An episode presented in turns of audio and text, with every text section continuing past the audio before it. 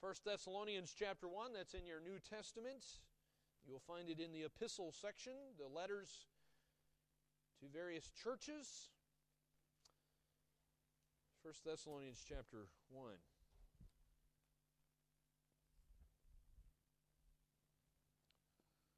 I am deeply indebted, as I always am. I never, I never claim any originality for anything, but as usual, I am deeply indebted to those wiser than me, smarter than I am, to various scholars and pastors who've written and talked about these things. Today we want to look at seven ingredients the Lord wants in our church. If you will, you think of the book of First Thessalonians as a recipe, as if you will, you're making a cake. Of course, this is far greater than any cake you will ever eat. And far tastier than any cake, and it lasts longer than any cake you will eat as well. Yesterday we celebrated Heidi's, my daughter's birthday, and we had a wonderful cake made up of various ingredients. On their own, those ingredients aren't necessarily very tasty. I mean, if you eat, for example, flour all by itself, that's not very good. Or salt, you know, or you know, take a whole handful of sugar and put that in your mouth, or whatever else was in that cake. It's made up of various ingredients, and when you put those ingredients together, they make something that's very nice to eat. and the Holy Spirit has put together here seven ingredients that we see in this church here in the book of First Thessalonians that are pleasing to the Lord. He is, as we've sung about, the head of the church, He is the foundation. He loves his church. He died for his church, and he's living and, in, and, and interceding for his church today. And we see all of the basic ingredients here that the Lord wants in a church, and we see them here in this church. Now, this isn't a perfect church, okay? Please don't think that. Uh, they, they're, they're sinners just like you and like me. But the first letter the Apostle Paul wrote to the Thessalonians here lays out for us the pattern of the Christ centered church. The epistle, interestingly enough, doesn't contain any reference to the number of church members. It doesn't tell us about their goals or their objectives. It doesn't tell us about the church programs that they may have had. It doesn't tell us the kind of sermons that were preached in that church or uh, the, the type of music that they sang. It doesn't tell us about their Sunday school, if they even had one.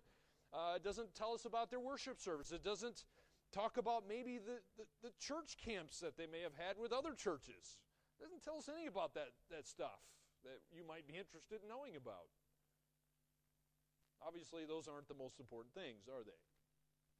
However, the epistle does tell us about several spiritual elements. And when they're combined together, they make for a very powerful combination. These are seven ingredients the Lord wants in our church. Now, if you were to visit the city of Thessalonica today, uh, the, it's interesting. Interestingly enough, the, if you had a travel guide, he wouldn't actually call it Thessalonica. So, if, if you do a search for that, uh, you're, you're, not going to find it spelled the way it is in our Bible. In fact, it's it's I'm not sure how you pronounce it in, in Greek, but Thessaloniki Okay? Is that how you say it? All right. But uh, needless to say, it's, it, it's a city that's still around today. It's an important industrial and commercial city in modern Greece. Uh, it is second, apparently, only in uh, population to the city of Athens. Now, World War II time, it was interesting that um, it was captured by the Germans. There was, a, at the time, a large Jewish population there, as there was in, in Paul's day. Uh, pr- approximately 60,000 people were deported and exterminated by the Nazis. But as we know, it's an ancient city. Obviously, it's mentioned here in the Bible, and it was even around before Paul's time. Uh, originally, it was named Therma from the, the many hot springs that were in that area there. In uh, 315 BC, before Christ, it was actually renamed to Thessalonica after the half sister of Alexander the Great. Remember, around that time period, Alexander the Great and the, and, and the Greeks were, were, were, conquering the known world at that time, so uh, he, he named a lot of places But anyway, when Rome uh, eventually conquered uh, Macedonia, up in the northern part of Greece there in, in uh, 168 BC, the city was made the, the capital of that, that province there. So in Paul's day, there were about uh, approximately 200,000 people who were living there. Most of them were Greeks, but there was also some Romans, and uh, there was a very strong Jewish group, but they were, they were in the minority. So the Apostle Paul, he comes on his missionary journey. Apparently, it was his, his second missionary journey that I'm aware of, anyway. He preached the gospel to the Thessalonians during this uh, missionary journey. And after he left them, he, he sent Timothy back because he was concerned about them. He had to leave quite quickly. He didn't get to stay as long as he probably wished he could have as a result of the persecution. But anyway, he sent Timothy uh, to find out how they were doing. And when Timothy returned, he came back with a fantastic report that we actually see in 1 Thessalonians chapter 3. Uh, before we get to chapter 1, I want you to see what Timothy says here. Uh, well, this, this is apparently what he reported anyway. 1 Thessalonians 3, we see this fantastic report in verses 6 and 7. Verses 6 and 7, it says this But now that Timothy has come to us from you and brought us good news of your faith and love, and that you always have good remembrance of us, greatly desiring to see us as we also to see you. Therefore, brethren, in all our affliction and distress, we were comforted concerning you by your faith. So apparently, Paul received a pretty good message from Timothy, as you can see there in those verses. The good news that was reported to the Apostle Paul uh, actually prompted him to, to write this letter. This apparently is, is what, it, the, what is stirring him to write. And so I trust that as we look at this letter to this specific local church, as we look at some of these basic principles in this epistle, that the Holy Spirit's going to help you and help me, help us to see what He desires from us and from our church. So let's look at these individual ingredients that we see here. First of all, we see that the first ingredient, which, of course, this is what makes a church, is that they were a saved church. Notice how Paul, under the inspiration of the Holy Spirit here, he's writing inspired by the Spirit. Notice the very first verse of this book, chapter 1, verse 1. Paul, Silvanus, and Timothy, to the church of the Thessalonians in God the Father and the Lord Jesus Christ, grace to you and peace from God our Father and the Lord Jesus Christ. Notice the words there. It is to the church of the Thessalonians in, notice the word in, that's an important word there, in God the Father and the Lord Jesus Christ. Now, obviously, this based that you can based on those words there, uh, they were obviously an assembly that was made of born again Christians. They had been converted, they had been regenerated by the power of the Holy Spirit. And, and by the way, therein lies the beginning of, of any effective, healthy church. Because what makes a church is Christians, those who are in God the Father and the Lord Jesus Christ. How are you in Jesus Christ? Read Romans. You're in Him through faith in Christ alone, by grace alone, through faith alone. Now, this is significant that they were born this, this group of people were, were born again believers that's significant because there are many churches today, frankly, that, that don't know the meaning of salvation. You ask uh, people in churches, uh, give me in, in two minutes, tell me what is the gospel. That's quite revealing. you ask people, what is the gospel? What is the good news? Uh, I asked a lady one time, she wanted to become a member. I asked her that one time, and, and uh, she, she had no clue. Absolutely no clue. She, and frankly, as a result of asking her that question, what is the gospel, she came to realize that she wasn't even Christian and she became a Christian, eventually became a church member. But that was a very helpful question for her. I remember asking one guy about five years ago, right over there in that corner, uh, Can you tell me the gospel? He says, I don't know the gospel. He didn't know the gospel. Many people are like that. And so many churches, as a result, are ineffective because there's this mixture within the church of, well, Jesus described it a mixture of wheat and the tares, the tares being the weeds amongst the wheat. Jesus said, by the way, he told the angels, just leave them. You know, the end times, I'm going to I'm going to deal with them, and I'm going to reveal who is really a part of the church and who is not. But their redemption here is, is verified by the very words we see in this passage. I want us to read on, and you can see, looking at, look for words as we read these next couple verses that show us that, that these people were truly Christians. Look at verse 2. We give thanks to God always for you all, making mention of you in our prayers, remembering without ceasing your work of faith, labor of love, and patience of hope in our Lord Jesus Christ, in the sight of our God and Father, knowing, beloved brethren, your election by God. Let's stop there because Paul could thank God here for various things. He, he could thank God for the Thessalonians, number as we see in verse 1, because they were in the Lord Jesus Christ. Only Christians are in the Lord Jesus Christ. They gave evidence, by the way, of personally knowing Christ as their Lord and Savior. You can see several things there. And Paul thanked them for that. Notice the end of verse 4 your election by God. God chose these people, as Ephesians says, before the foundation of the world, that they would be holy and blameless before Him.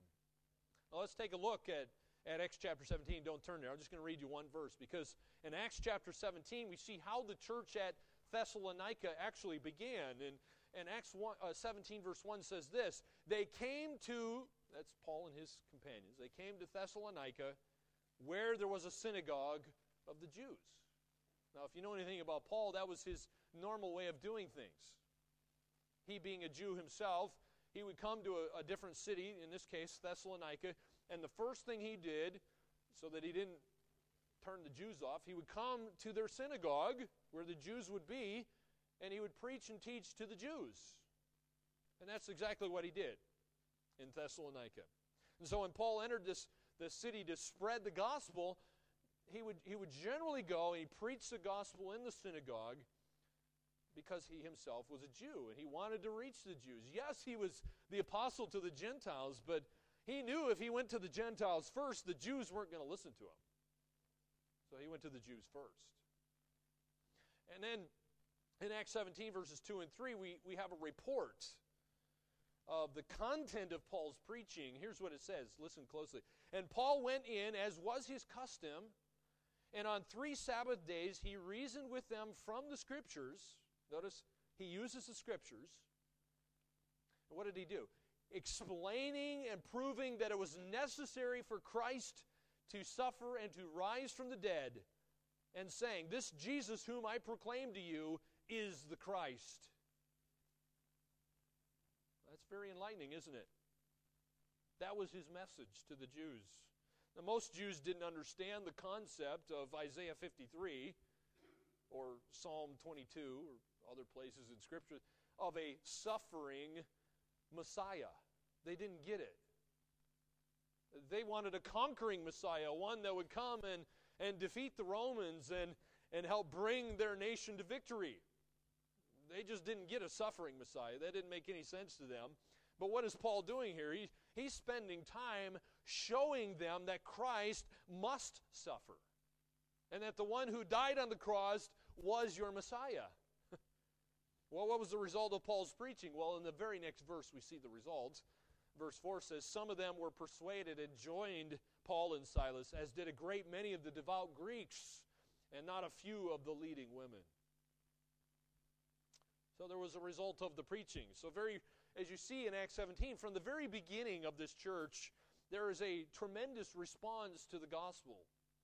Even though Paul spent, as it said there, only three Sabbath days in the city, apparently, uh, didn't spend a long time there, but there, were, there was a handful of people, core part of the church, to get them going, get them off the ground, so to speak. So the key to the success of the church is its purity. Purity of the church is vitally important, which is one of the reasons why every church should have church membership.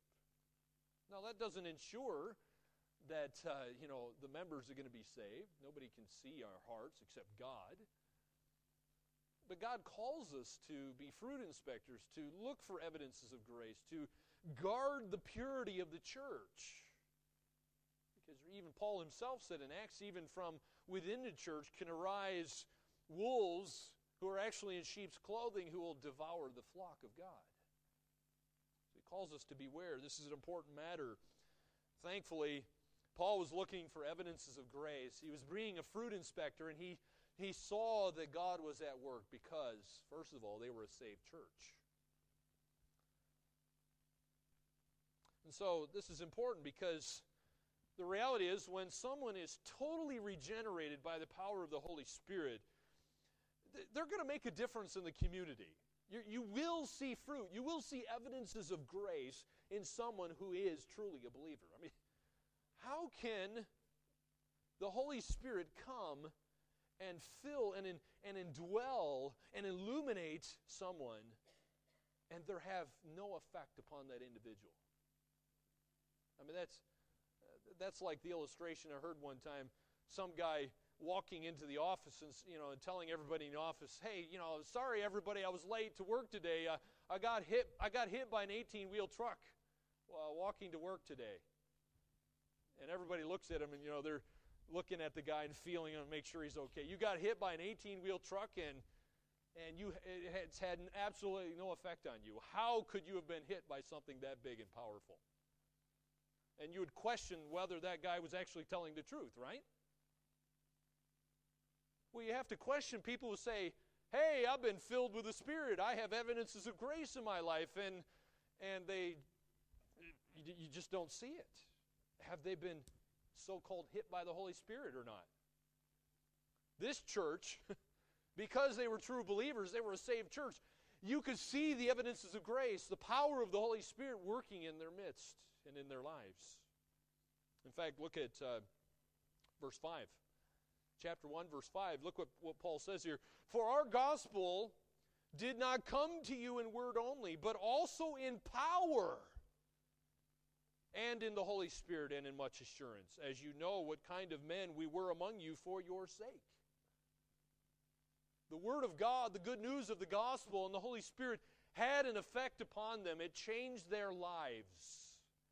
By the way, speaking of that, has your life been changed through the Word of God and the power of the Holy Spirit? That is a great evidence of grace. That is, that is evidence of a transformed life. That is evidence that your eternal home is heaven, that you are, that you are on your way to heaven, and that you are a true believer. If you've never had that conversion, if you feel like your life is just the same as it's always been, well, you, you have to question whether or not you're really a believer. They were a saved church, and it, it, it drastically changed their lives. Well, the second ingredient of a church that's pleasing to the Lord is a surrendered church.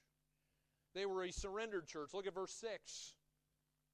And you, that's this church, became followers of us and of the Lord, having received the word in much affliction with joy of the Holy Spirit. There's a very interesting word in verse 6. It's the word followers. Fourth word there in, in my translation. The word followers is the Greek word mimetes, or however you say it. Anyway, from that word we get the, the English word mimic or, or mime. You think of someone who mimics or mimes. Uh, someone who's mimicking you. I mean, my, my baby does this to me all the time. Right? Babies are good at this kind of like parrots, right? You, you, you, you often say something, you, you drop something, and you say, uh oh. And my little baby, my little baby says, uh oh. Or you say bath, and she's, she tries to say the word. Usually it comes out as ba, you know, or something like that. Babies are often good at uh, being mimes or, or mimics, and that's, that's the word for follower there.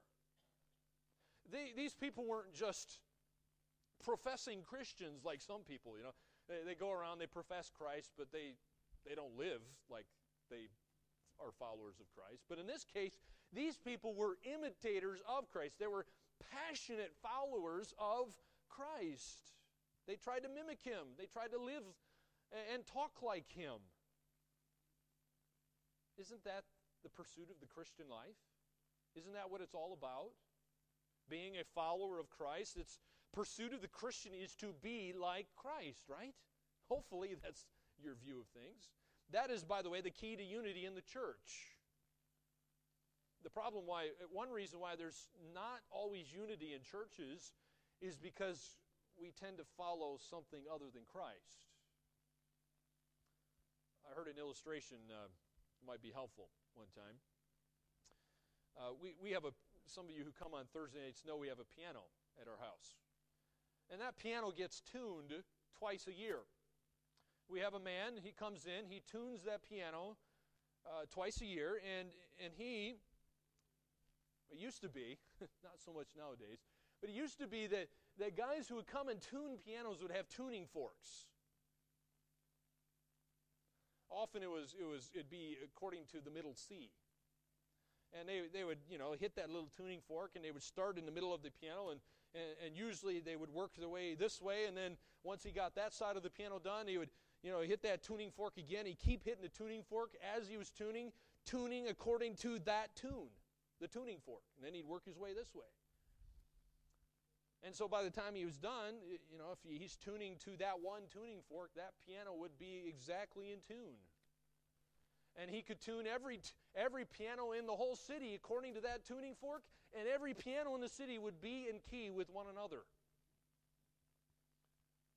Nowadays, my, the guy who comes and tunes our piano, he just he has an electronic device that's measuring the frequencies of every single key on the piano a lot of people don't even bother using tuning forks nowadays because some people are tuning deaf. You know, if you're, if you're if you're if you don't have the ear for that sort of thing, you can't do it. But that's the way it, ought to be in the church. If if our lives, if every one of us is tuned to Jesus Christ, we're in tune with Him, we're following Jesus Christ, then every one of us will be united together. The problem is we're not always tuned to Christ. We're not always following Him. We're we're following some guru on the internet or some guru in, on the magazine or the book or you know the televangelist or something else. We're not in tune with Christ, so therefore we're divided sometimes. And that's important. This, this church was, was tuned to Christ. They were surrendered church because they were followers of Christ. That's the key to unity. The third ingredient is that they were a suffering church. As we saw at the end of verse 6, it said, having received the word in what? What does it say? In much affliction with the joy of the Holy Spirit. They received the word with, as it says, much affliction. They were a suffering church. This church, by the way, uh, uh apparently didn't have it easy. In fact, uh, any church in the first and second century wouldn't have had it easy. And, and that's reality, my friends. That is the reality that any church who is saved, any church that is a, uh, striving to be followers of Jesus Christ, is going to suffer persecution. Paul said that. All who live godly in Christ Jesus shall suffer persecution. So the church that's doing that is going to have a difficult time. And the reality is, as, as we see in Acts, as soon as the Thessalonian church began, it started to experience opposition and persecution. We can see that in Acts 17. You can read it for yourself. Uh, let me just quote it. Verse 5 says, The Jews were jealous. And taking some wicked men of the rabble, they formed a mob, set the city in an uproar, and attacked the house of Jason, seeking to bring them out to the crowd. And when they could not find them, they dragged Jason and some of the brothers before the city authorities, shouting, These men who have turned the world upside down have come here also. That was the beginning of the Thessalonian church. They experienced persecution. And then here in chapter 2, 1 Thessalonians chapter 2, we have a review of that persecution that the church had experienced. So let's read uh, here in 1 Thessalonians 2, verse 14. Verse 14 For you, brethren, became imitators of the church of God, which are in Judea in Christ Jesus. For you also suffered the same things, from your own countrymen, just as they did from the Judeans, who killed both the Lord Jesus and their own prophets, and have persecuted us. And they do not please God and are contrary to all men, forbidding us to speak to the Gentiles that they may be saved, so as always to fill up the measure of their sins, but wrath has come upon them to the uttermost. Let's stop there. So we see that the church that is made of Christians, saved, surrendered to Christ, what is that effect going to have on the world around them? If we are saved and we are sold out for God, following Jesus Christ, what effect will we have on the world around us? We will antagonize the world around us. That shouldn't surprise us. Jesus himself said so in John 15. In John 15, Jesus said this. Listen, listen closely. If the world hates you, know that it has hated me before you. Remember the word that I said to you a servant is not greater than his master. If they persecuted me, they will also persecute you. If they kept my word, they will also keep yours. I'll give you an illustration of this, a modern day illustration. When I was in university, uh, a, a fellow church, uh, a sister church, if you will, in the States, in fact, in, in the city of San Francisco, San Francisco, California, if you're familiar, is uh, like one of the capitals of the world for the homosexuals.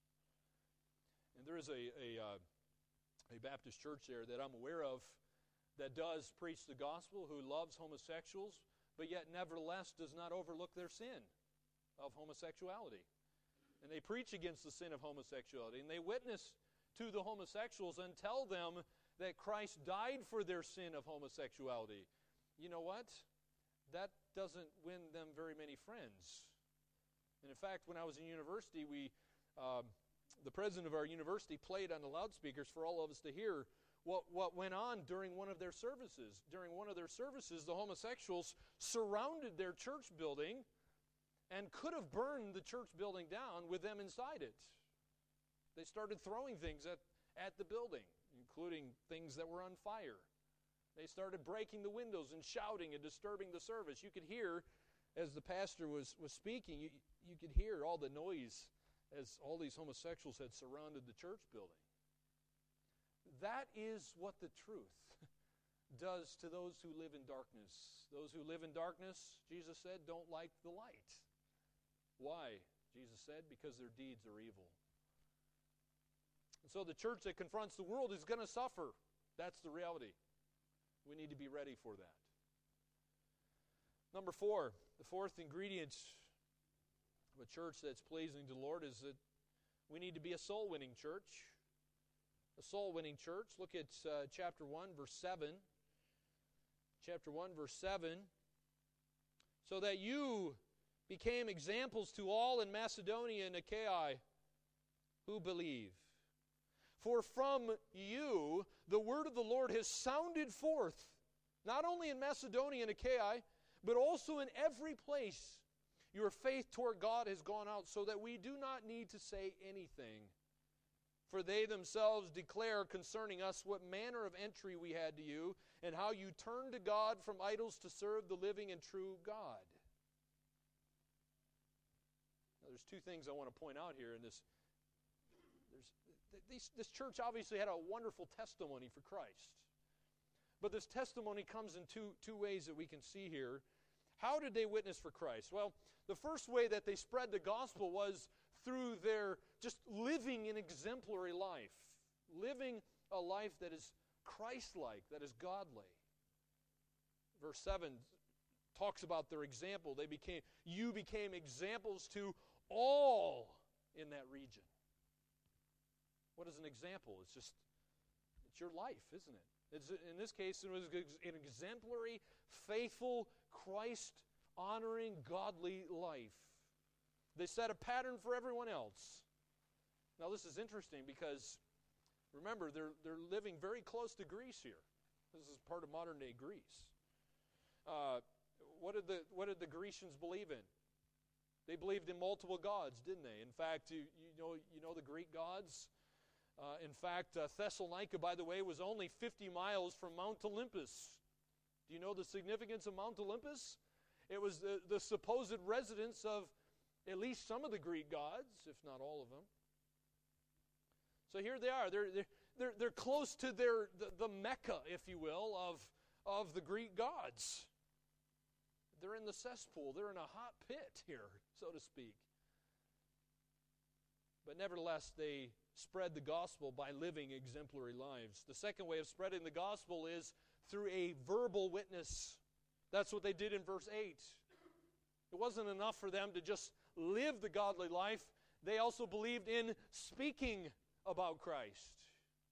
It says, From you the word of the Lord has sounded forth. God calls us to be witnesses for Christ. We can't save anybody, we're just witnesses of Christ. We just are to be talking about who we know. Hopefully, you know him, so you can talk about him. It's interesting, the Greek word there, sounded out, uh, we get the English word echo from that. We get the English word echo. We're, in other words, the idea is we're to be echoes. What does an echo do? All right, you find yourself standing in some empty room or some canyon and you yell out, what's going to happen? You, whatever you say is going to reverberate and continue to, to make the, what you just said and go on and on and on. And eventually you don't hear it anymore. That's what an echo is. We are to be an echo. Christian's testimony is to be an echo of what, though? What are we to echo? What are we to talk about? Christ. What he did, his person and his work.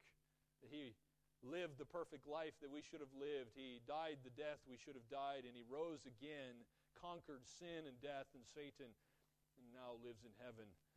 One day he's coming, and we need to be ready for him. Well, what was the result of their testimony? We see that in verse 9. The result is that they themselves declare concerning us what manner of entry we had to you and how you turned to God from idols to serve the living and true God. Did their testimony and their word have an effect? Absolutely. They turned from the false gods of Greece to the living, the only God that exists. The next ingredient, the fifth ingredient of a church that's pleasing to the Lord is it's we need to be a second coming church. The second coming church. Look at verse 10. Look at verse 10. It starts with the word and and to wait for his son from heaven whom he raised from the dead, even Jesus who delivers us from the wrath to come. My friend, are you waiting for God's Son, Jesus Christ? Are you waiting? Are you ready for him to return? He could come back at any moment. Notice that it is, this is the same Jesus, by the way, in verse 10, whom God raised from the dead, and the one who delivered us from the wrath. God promised that Jesus would come back and he would gather believers to himself. We see that in John 14. Remember, J- Jesus said in John 14, Don't let your hearts be troubled. You believe in God, believe also in me, Jesus said. In my Father's house there are many mansions or rooms. If it were not so, I would have told you, I go to prepare a place for you, Jesus said. And if I go and prepare a place, I will come again and receive you to myself, that where I am, there you may be also. Therefore, the ideal church is doing what?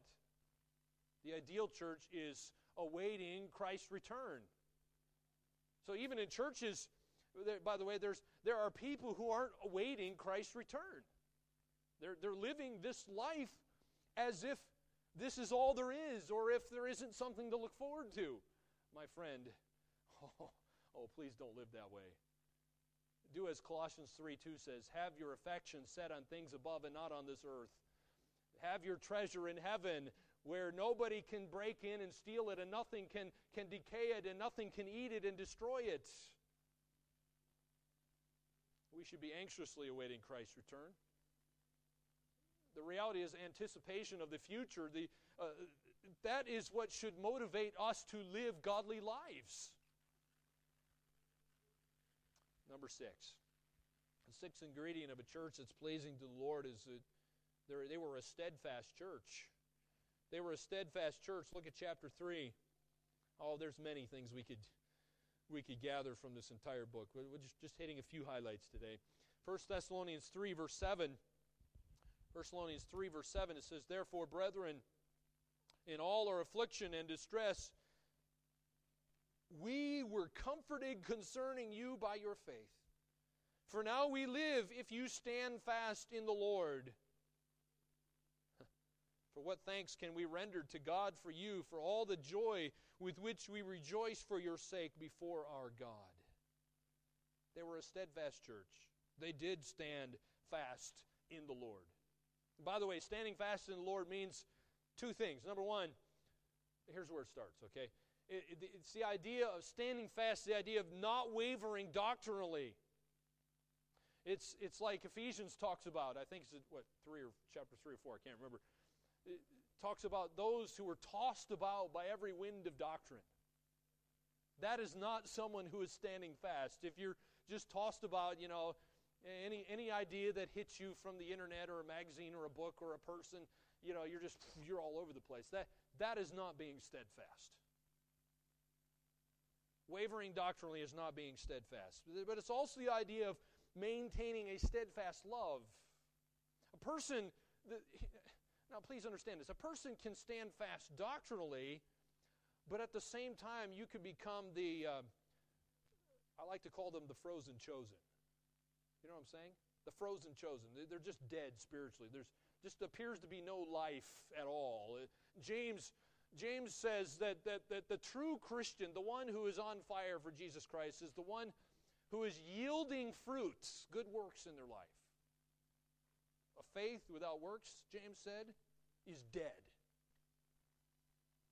So, a person, yes, you can know all the right doctrine. You could you could have the entire 1689 Baptist Confession of Faith memorized, and there's people who do and done those sort of things, and still be lost as the chicken in the chicken coop. You understand? It's not enough to just know the right things. Uh, Jude says that even the demons and, uh, and, and Satan know the right answers. They know the catechism far better than we do. They know the answers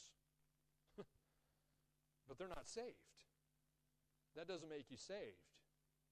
By the way, it doesn't make you saved to just just uh, do the right things though either. Okay, please understand. But those who are truly saved ought to live like like they're actually saved. And that's why a Christian needs to stand firm in love. Unfortunately, uh, that's not what happened with Ephesus. Uh, if you read on to Revelation chapter 2, verse 4, we see Christ actually reproved the church of Ephesus. Now, the church of Ephesus Jesus commended them for a lot of things, including what they actually knew about Jesus, what they did for Jesus. But Jesus reproved them in Revelation 2 4. He said, I have this against you that you have left your first love. This church, Church of Thessalonica, stood firmly on the Word of God. That's clear. And it's exciting for any pastor or missionary to see a church that, that doesn't waver from its doctrine. They stay committed to their doctrinal statement. But it's also important that we stay committed to loving God with all. Let's not be like the church of Ephesus. All right?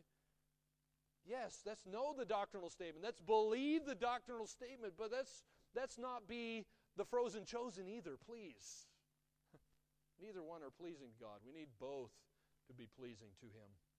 And the last one, last ingredient, number seven, is that they were a submissive church.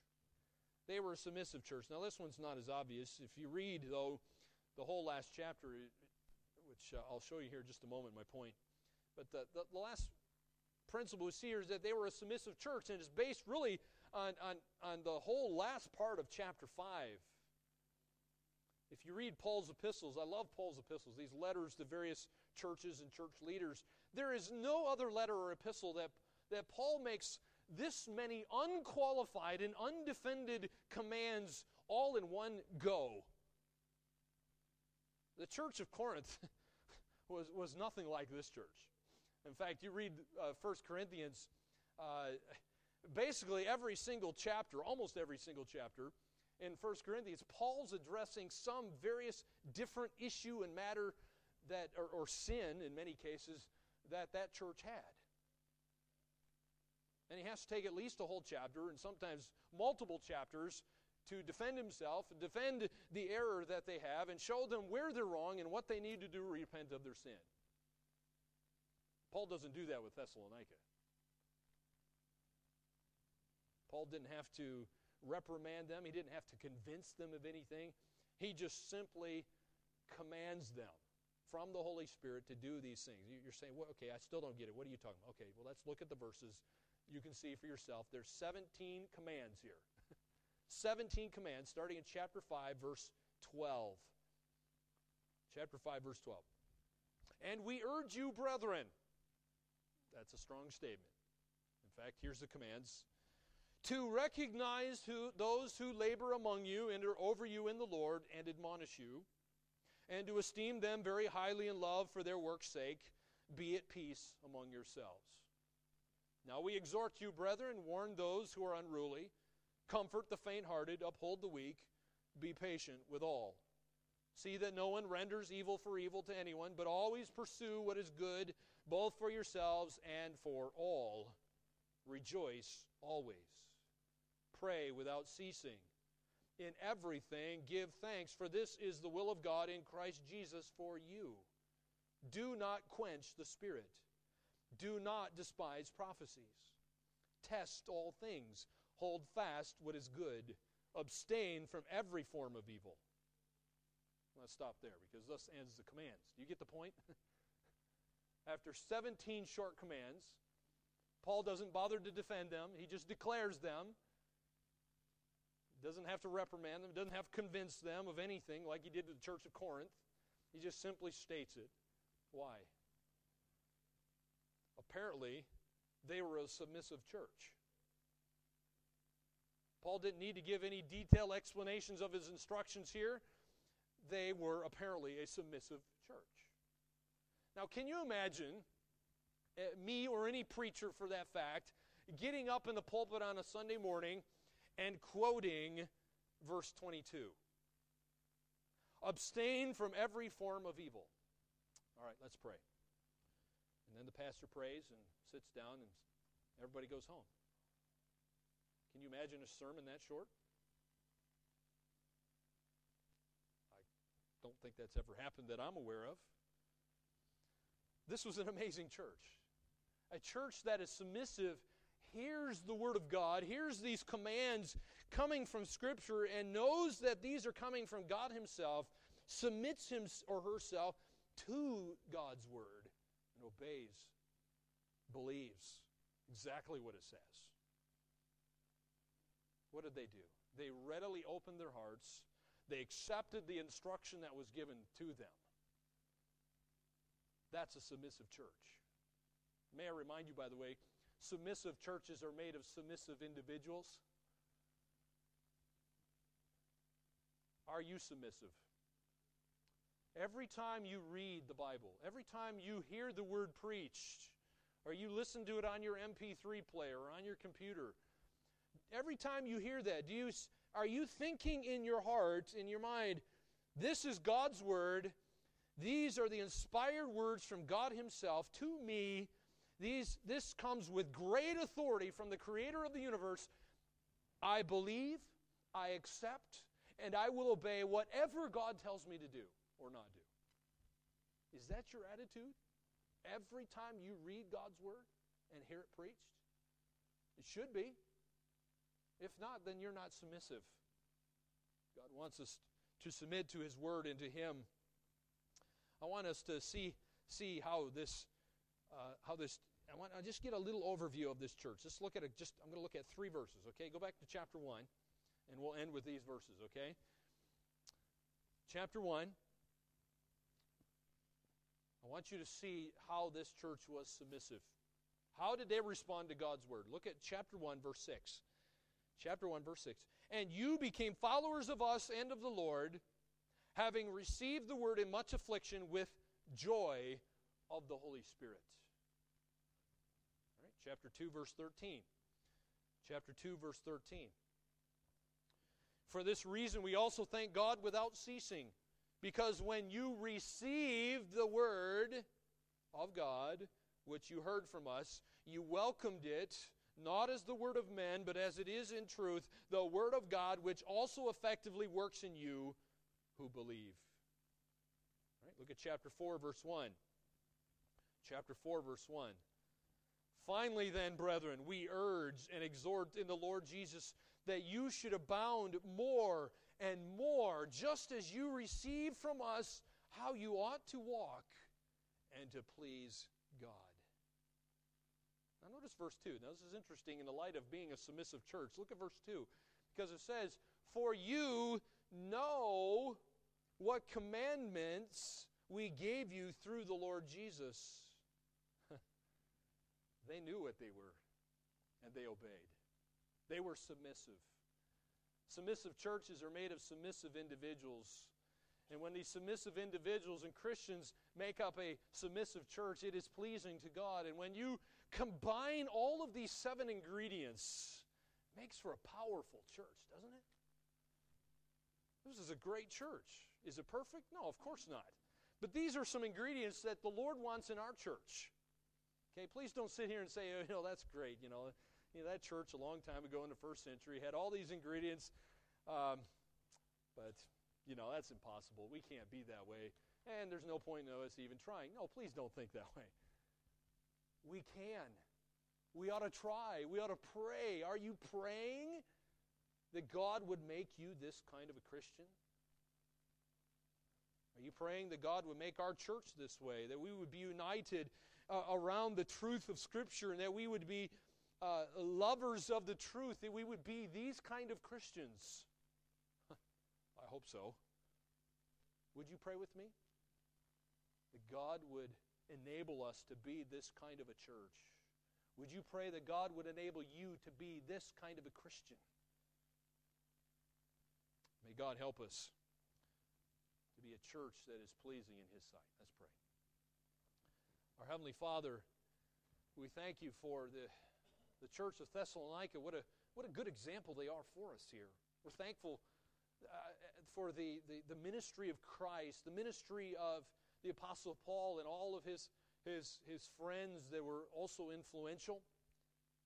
Timothy being one of them mentioned here, we thank you for the ministry of the Holy Spirit who is given to us now, who is the Comforter, who is the one who is our teacher and our guide, the illuminator of the Scriptures. And I pray, Father, that you would enable us to be this kind of a church, a church that is, first of all, made of believers.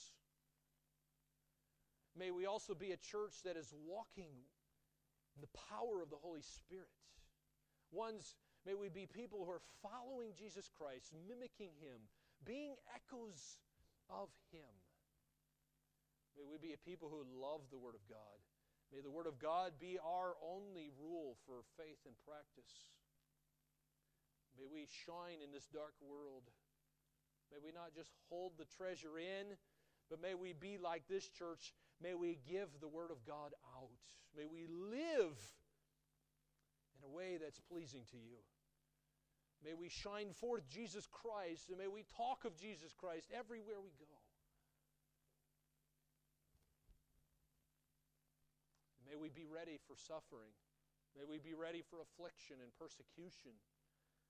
May we even love the thought of persecution, knowing that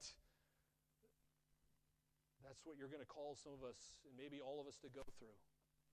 Because we know that all who are godly in Christ Jesus will suffer persecution. So may we look for it, may we be ready for it. Father, would you purify us? Make us more conformed to the image of Jesus Christ, we pray. Help us to be godly in the inner man. May we not just live on the outside thinking that, our, that, that what other people see of us is, is what makes us godly. But may we be godly on the inside, thinking, being like Jesus. May we strive to be that way. Renew our minds, we pray. May we meditate upon the Scriptures so that our minds would, would think as, as you want us to think. Cause this work to be done in us, we pray. In Jesus' name, amen.